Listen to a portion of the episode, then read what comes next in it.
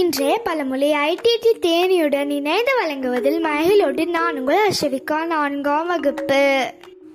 எடுப்பார் மழுவை தடுப்பார் புலியை கொடுப்பார் அருமை அப்படின்ற பழமொழியை கேள்விப்பட்டிருப்பீங்க. இதன் அர்த்தம் என்னன்னா பிறருக்காக அருஞ்செயல் தொண்டு ஆற்றுபவர்கள் உண்டு.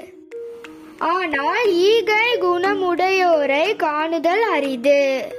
என்பதற்காக சொல்லப்பட்டதுதான் இந்த பழமொழி. நன்றி!